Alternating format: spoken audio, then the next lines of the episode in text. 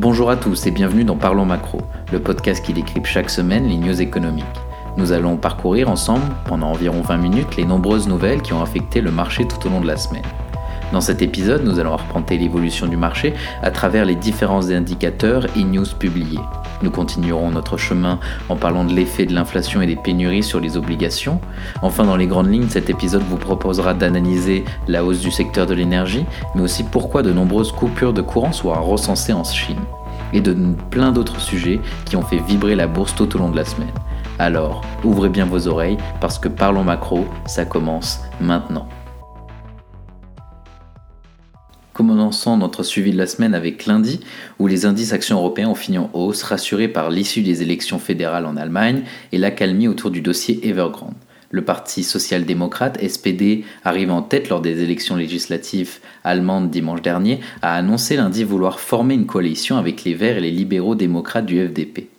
Cette annonce a rassuré les investisseurs à la fois par les perspectives de voir les libéraux démocrates entrer au gouvernement, mais aussi par l'apparente mise à l'écart du parti de gauche Die Linke dans les consultations de la formation d'une coalition.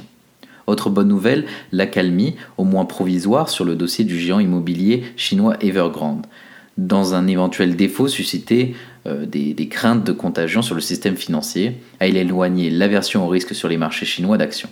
Ainsi, le marché a semblé anticiper un sauvetage du gouvernement chinois qui devrait essayer de limiter les dégâts en cas de faillite afin d'éviter la contagion sur toute l'économie. Les principaux indices actions américains évoluent en ordre dispersé, alors que les inquiétudes autour d'Evergrande étaient toujours présentes. C'est désormais la flambée des prix des matières premières et notamment des énergies qui était au centre de l'attention. Les problèmes d'approvisionnement et de coûts de main-d'œuvre ont fait en effet craindre des pénuries à venir, et de nombreux autres secteurs sont également concernés, comme celui des semi-conducteurs, de la grande distribution, du transport ou du textile. Concernant les matières premières, à la clôture des marchés européens, les cours du pétrole étaient orientés à la hausse, portés par la hausse du prix du gaz et les tensions sur l'offre. Ainsi, le Brent et le WTI étaient pratiquement en hausse de 2% et le gaz naturel a connu une flambée de 7,38% sur la journée afin d'arriver à $5.58 en fin de journée. Continuons notre suivi avec le mardi, où les indices actions européens ont clôturé en forte baisse, lestés par un regain des craintes inflationnistes, le repli du secteur technologique sur fond de remontée de rendements obligataires. Les investisseurs sont toujours inquiets sur le sujet d'Evergrande, avec notamment le paiement demain des intérêts d'un montant de $47.5 million sur une obligation assortie d'un coupon de $9.5 arrivant à échéance en mars 2024. Lors d'une déclaration consacrée à la politique monétaire, Christine Lagarde a déclaré que le principal défi était de veiller à ne pas réagir de manière excessive à des chocs d'offres transitoires qui n'ont aucune incidence sur le moyen terme, tout en favorisant les forces positives de la demande qui pourraient faire progresser durablement l'inflation vers l'objectif de 2%, mais aussi en rappelant que la pandémie avait provoqué une récession sans précédent et une reprise qui a peu d'équivalent dans l'histoire. Le mouvement actuel sur le secteur technologique peut s'expliquer par les rendements obligataires qui ne cessent de s'écarter à la suite des annoncements de la Fed et de la Banque d'Angleterre la semaine dernière. Côté M&A, la Société Générale, par le biais de sa banque en ligne Boursorama, serait sur le point de transmettre une offre à ING Group pour la reprise de la branche française. Aux États-Unis, Wall Street évolue à la baisse, impactée par de mauvaises statistiques sur le plan macroéconomique, les valeurs technologiques et la remontée du bond du trésor.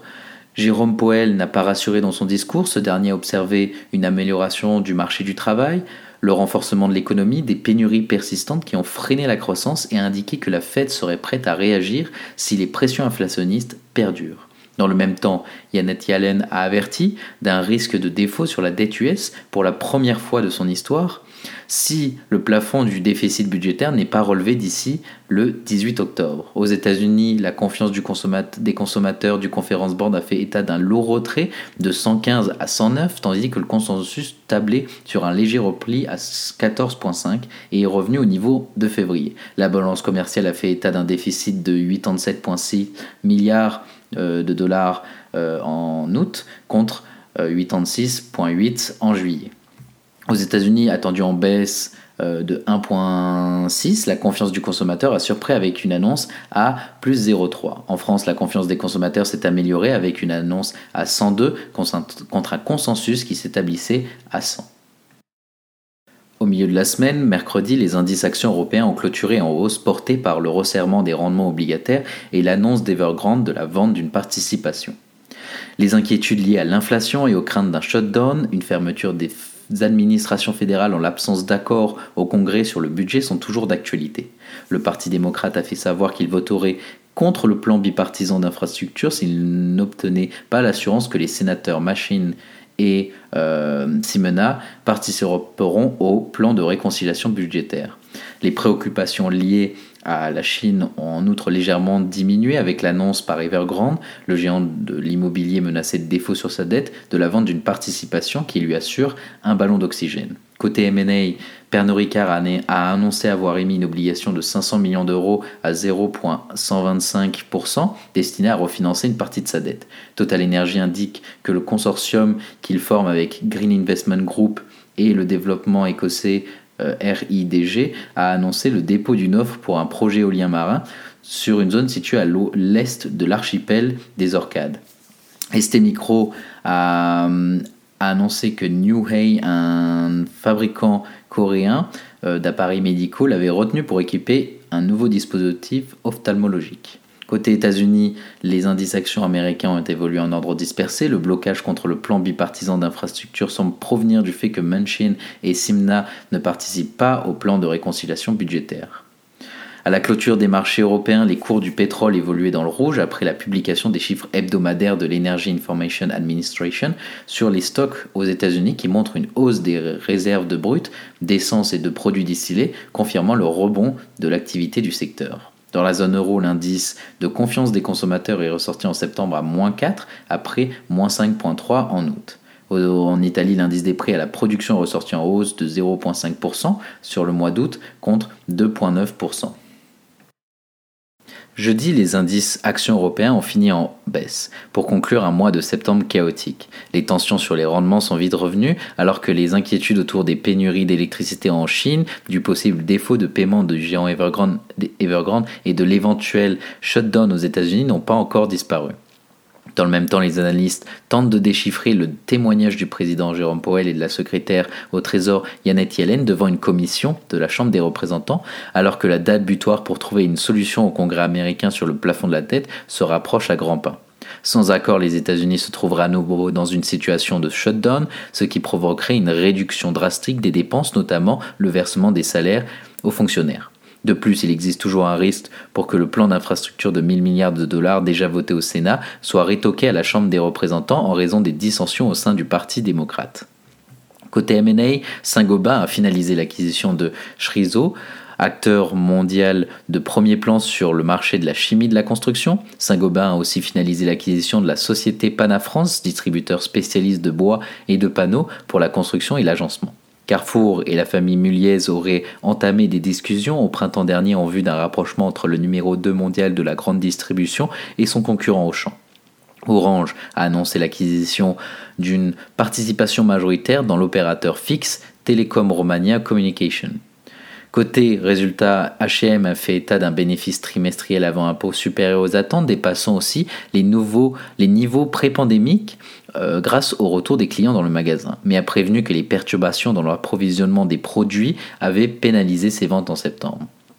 Mercredi, le gouverneur de la Banque d'Angleterre annonçait qu'il voyait l'économie retrouver un niveau de production similaire à celui enregistré avant la pandémie d'ici 2022. Les marchés financiers envisagent actuellement que les taux d'intérêt devraient passer de 0,1% à 0,25% d'ici la réunion de la Banque d'Angleterre en février prochain. Du côté de la Banque centrale de la République tchèque, elle a relevé de 75 points de base son principal taux directeur pour le porter à 1,5%. Du côté des États-Unis, les indices actions américains ont évolué en baisse. En pleine discussion sur le relèvement du plafond de la dette des États-Unis, républicains et démocrates se sont tout de même entendus mercredi pour voter un texte. Celui-ci permettrait au gouvernement américain d'éviter un shutdown de ses administrations dès vendredi, faute de budget. Ce vote repousse la prochaine échéance au 18 octobre, date à laquelle le pays ne pourrait plus faire face à ses engagements si la limite de son endettement n'est pas relevée. En France, les dépenses de consommation des ménages ont bien augmenté de 1% en août, après une baisse de 2,4% en juillet. Royaume-Uni, le PIB a progressé de 5,5% au deuxième trimestre par rapport au trimestre précédent. Du côté des États-Unis, 362 000 inscriptions hebdomadaires au chômage ont été enregistrées au cours de la semaine du 25 septembre, contre un consensus Reuters qui s'évaluait à 330 000. Le PIB a croît de 6,7% en rythme annualisé au deuxième trimestre 2021. L'estimation précédente était de 6,6%. Finissons notre semaine avec vendredi où les indices actions européens ont clôturé en baisse, lestés par les craintes sur l'inflation, les tensions autour de l'énergie, le ralentissement de l'économie, le moindre soutien à venir des banques centrales et les problèmes d'approvisionnement.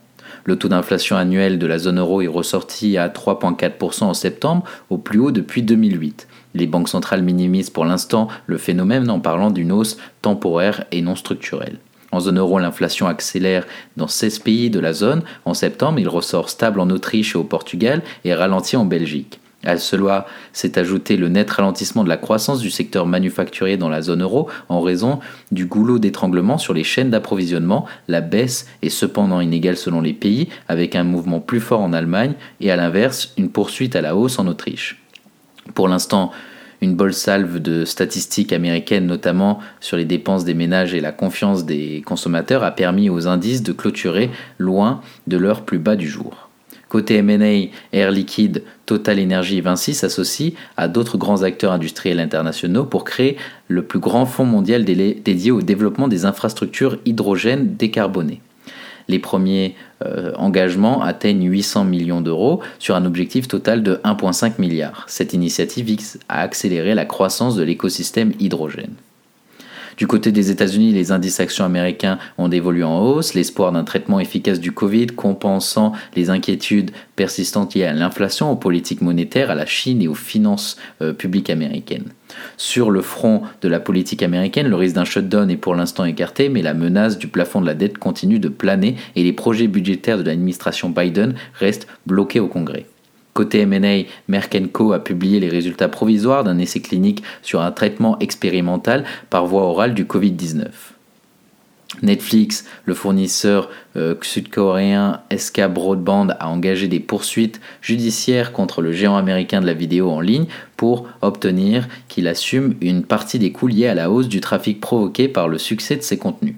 Zoom, les actionnaires de Five9 ont rejeté jeudi le projet de rachat de l'opérateur de centre d'appel pour 14,7 milliards de dollars.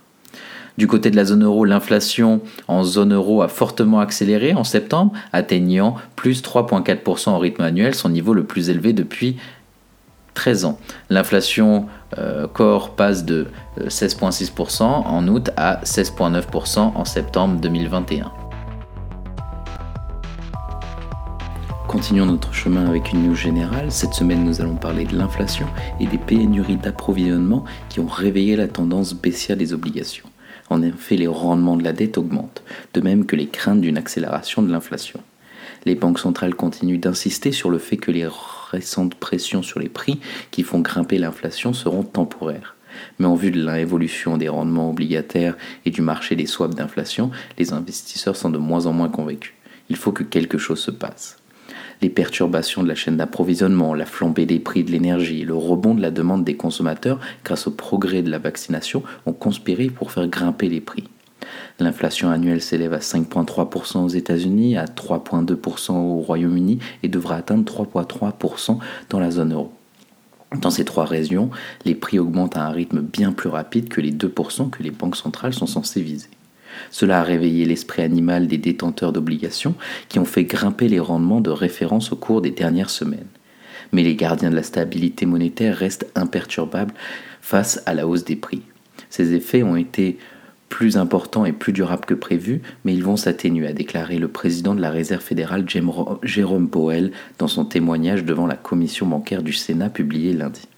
Notre opinion est que les pressions sur les prix seront passagères, a déclaré Andrew Bailey, gouverneur de la Banque d'Angleterre, dans un discours prononcé le même jour. Le principal défi est de s'assurer que nous ne réagissons pas de manière excessive à des chocs d'offres transitoires, a déclaré mardi Christine Lagarde, présidente de la Banque centrale européenne. Si leur persistance peut être débattue, il ne fait aucun doute que les contraintes de coûts sont généralisées. En voici quelques exemples. FedEx a déclaré la semaine dernière que la pénurie de main-d'œuvre ne s'était pas atténuée, ce qui entraîne une hausse des coûts pour l'entreprise de livraison, un centre de tri souffrant d'un manque de personnel de 35%. Une enquête de l'Office for National Statistics du Royaume-Uni a montré que 40% des Britanniques ont déclaré qu'il y avait moins de variétés que d'habitude dans les magasins. 25% disant qu'ils n'avaient pas pu trouver de produits alimentaires non essentiels et 18% disant qu'ils ne pouvaient pas acheter de produits alimentaires essentiels. Costco a imposé des rations sur le papier hygiénique, les serviettes en papier et les produits de nettoyage en raison de retard de livraison. AP Moller Maersk a relevé ses prévisions de bénéfices 3 fois en 5 mois, le plus grand transporteur maritime du monde est en passe d'afficher un bénéfice annuel de 16,2 milliards de dollars pour 2021, soit l'équivalent de son bénéfice combiné des 9 dernières années, a reporté Bloomberg News la semaine dernière. Le coton utilisé pour tout, des jeans aux t-shirts, se négocie à son prix le plus élevé depuis une décennie. Et enfin, Nike a déclaré qu'il fallait auparavant 40 jours pour expédier des vêtements de sport dans le monde entier. Aujourd'hui, il faut 80 jours, l'augmentation du coût du fret affectant les marges. Mais c'est au supermarché que les consommateurs risquent le plus de ressentir les effets de la crise, car le mauvais temps qui sévit dans l'un des plus grands producteurs de culture contribue également à la hausse des prix. Le Brésil fournit les 4/5 des exportations mondiales de jus d'orange, 50% des exportations de sucre et 30% des exportations de café. Cette année, le pays a connu sa pire sécheresse depuis un siècle, suivie de conditions de gel qui ont laissé les fermes tremblantes sous des couvertures de gel qui ont paralysé les récoltes. Cela explique en partie pourquoi l'indice mondial des prix alimentaires des Nations Unies a augmenté d'1/3 au cours de l'année écoulée et pourquoi le coût des aliments de base du petit déjeuner a bondi ces derniers mois. Mais sur les marchés financiers, un ensemble d'indicateurs clés utilisés par les banques centrales indique une nouvelle accélération des prix. Les taux des swaps d'inflation à 5 ans en dollars, en livres sterling et en euros ont tous augmenté cette année. Le taux de la zone euro atteignant son plus haut niveau depuis 6 ans et celui du Royaume-Uni son plus haut niveau depuis 10 ans. L'aspect le plus inquiétant de l'environnement économique actuel est peut-être le risque que l'inflation s'accélère en même temps que la croissance trébuche. Le danger de la stagflation semble faire son chemin sur le radar collectif des radars et des investisseurs. La fonction News Trend de Bloomberg, qui peut comptabiliser l'occurrence des mots-clés provenant de plus de 1500 sources, montre que l'utilisation mensuelle du terme a atteint un niveau record. Mais le temps nous dira qui a raison cette fois-ci. Les banquiers centraux qui insistent sur le fait que les augmentations actuelles des prix à la consommation sont transitoires ou les justiciers obligataires qui voient le danger venir. Cette semaine, l'action de la semaine n'est pas une action, mais un secteur d'activité qui a performé mieux que le marché. Nous allons parler du secteur de l'énergie. Fidèle à l'histoire, les actions américaines ont connu des moments difficiles en septembre. Le S&P 500 a baissé de 4,8% le mois dernier, tandis que le Dow et le Nasdaq ont perdu environ 4,4% et 5,4% respectivement. En particulier, le S&P 500, considéré comme l'un des meilleurs reflets du marché boursier dans son ensemble, a non seulement enregistré sa pire performance mensuelle depuis mars de l'année dernière, mais a également mis fin à une série de 7 mois de gains. Le rendement négatif de l'indice reflète les craintes d'inflation, l'anxiété liée à un accord budgétaire et les rotations sectorielles au détriment des valeurs technologiques et de la croissance. Malgré l'effondrement du S&P 500 en septembre, un groupe particulier de valeurs s'est distingué. Sur le plan sectoriel, c'est le secteur du pétrole et de l'énergie qui est arrivé en tête du classement du SP pour le mois de septembre, avec un gain de 6,9% alors que tous les autres ont perdu de la valeur. Cet espace a largement superformé le marché. L'Energy Select Sector SPDR, un ETF rassemblant les plus grandes sociétés énergétiques américaines plus connues sous le nom de XLE, ayant rebondi de près de 130% par rapport à ses niveaux les plus bas de mars de l'année dernière, grâce à une demande constructive. Pour être précis, l'indice énergétique a généré un rendement total de 42% en 2021 jusqu'à présent, contre 18,4% pour le SP500. La reprise du marché s'accélère plus rapidement que prévu, les investisseurs acceptant la réalité d'un monde post-vaccinal dans un contexte macroéconomique favorable et des fondamentaux solides. Le déploiement généralisé du vaccin Covid-19, les mesures de relance gouvernementale en cours, l'approche prudente des acteurs du secteur du schiste en matière d'augmentation de la production et les réductions de l'offre de l'OPEP+, ont contribué à ce que ce contexte énergétique soit positif. Les restrictions de mobilité ont été levées et la plupart des secteurs de l'économie ont rouvert leurs portes. De fait, les réserves nationales de brut sont désormais à leur plus bas niveau depuis octobre 2018. Les stocks commerciaux américains ayant diminué de quelque 18% depuis la mi-mars. On observe également une nette amélioration de la demande de carburant grâce au rebond des déplacements routiers et aériens. Avec tous ces vents arrière, l'indice de référence américain a augmenté de 9,5% en septembre et atteint un règlement de $75,45, son plus haut niveau depuis 3 ans. Mais pendant ce temps, le gaz naturel a dépassé $5,8 par million d'unités thermiques britanniques. Dans les échanges jeudi pour terminer la journée à $5,867. Il s'agit du règlement le plus élevé depuis février 2014. Le gaz naturel a connu un gain mensuel de 34% et a plus que doublé depuis le début de l'année. Ce rallye impressionnant est le résultat de la lenteur du rétablissement des opérations touchées par les ouragans, de la pénurie d'approvisionnement anticipée avant l'hiver et de l'envolée de la consommation en Asie et en Europe. Si la plupart des investisseurs dans le secteur de l'énergie ont eu de quoi se réjouir en septembre, certains titres ont certainement mieux performé que les autres. Les 5 principaux contributeurs aux gains mensuels sont Cabo Oil & Gas, Diamondback Energy, ConocoPhillips, Devon Energy et EOG Ressources. Finissons cet épisode avec le développement macro où dans cette partie nous allons analyser pourquoi la Chine souffre de méga coupures de courant. En effet, la Chine souffre de méga coupures de courant, comme le Royaume-Uni. Elle est en pleine crise d'énergie et la consommation d'énergie commence à être encadrée et rationnée. C'est une situation inédite. En effet, dans certains gratte-ciel en Chine, les occupants doivent emprunter l'escalier. L'ascenseur a été bloqué pour réduire la consommation d'électricité. Dans la province du sud du pays, où il fait encore des températures estivales, les particuliers sont priés de renoncer à la climatisation et doivent s'éclairer à la lumière du jour. Dans plusieurs villes du Nord, l'éclairage public et les signaux de circulation étaient coupés, ce qui a provoqué des embouteillages monstrueux. Tout cela est un choc énorme pour les ménages chinois qui ont été jusqu'à maintenant épargnés par la crise d'énergie. Car la hausse du prix de l'électricité, sensible depuis plusieurs mois dans l'industrie, ne se répercute pas ou que très peu sur les ménages pour l'instant. En revanche, les entreprises souffrent des pénuries et des hausses de l'électricité. En effet, les secteurs les plus gourmands en électricité, comme les producteurs d'aluminium, de ciment, les broyeurs de soja, ont tous revu en forte baisse leur production pour cette année à cause de ces pannes de courant et fermetures d'usines résultant de la pénurie. En ce moment, des sous-traitants d'Apple et de Tesla tournent au ralenti pour réduire leur consommation d'énergie. Plusieurs grandes entreprises éreintées par le prix de l'électricité ont déjà mis la clé sous la porte dans la cité industrielle chinoise qui est à environ 100 km de Pékin. Environ une dizaine de producteurs d'électricité sont au bord de la faillite. Ils supplient le gouvernement de répercuter la hausse du prix sur les ménages. Comment expliquer cette envolée du prix de l'électricité ? Eh bien, en Chine, l'électricité est produite principalement à base de charbon, mais aussi de gaz.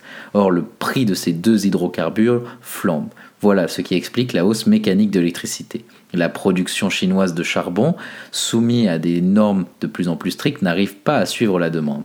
Les importations sont insuffisantes et la Chine importe pourtant des hydrocarbures à tout va.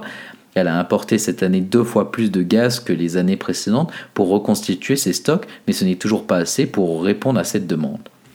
Le gouvernement chinois a également décidé de rationner d'électricité des gros émetteurs de carbone.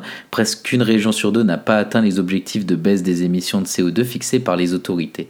Les mauvais élèves, les collectivités, les entreprises sont donc punis par des coupures de courant, un moyen efficace et radical pour faire baisser la consommation car la Chine a l'ambition de réduire totalement ses émissions de carbone d'ici 2060. Cette politique assez expéditive aggrave la crise énergétique chinoise, mais ce n'est pas la cause principale.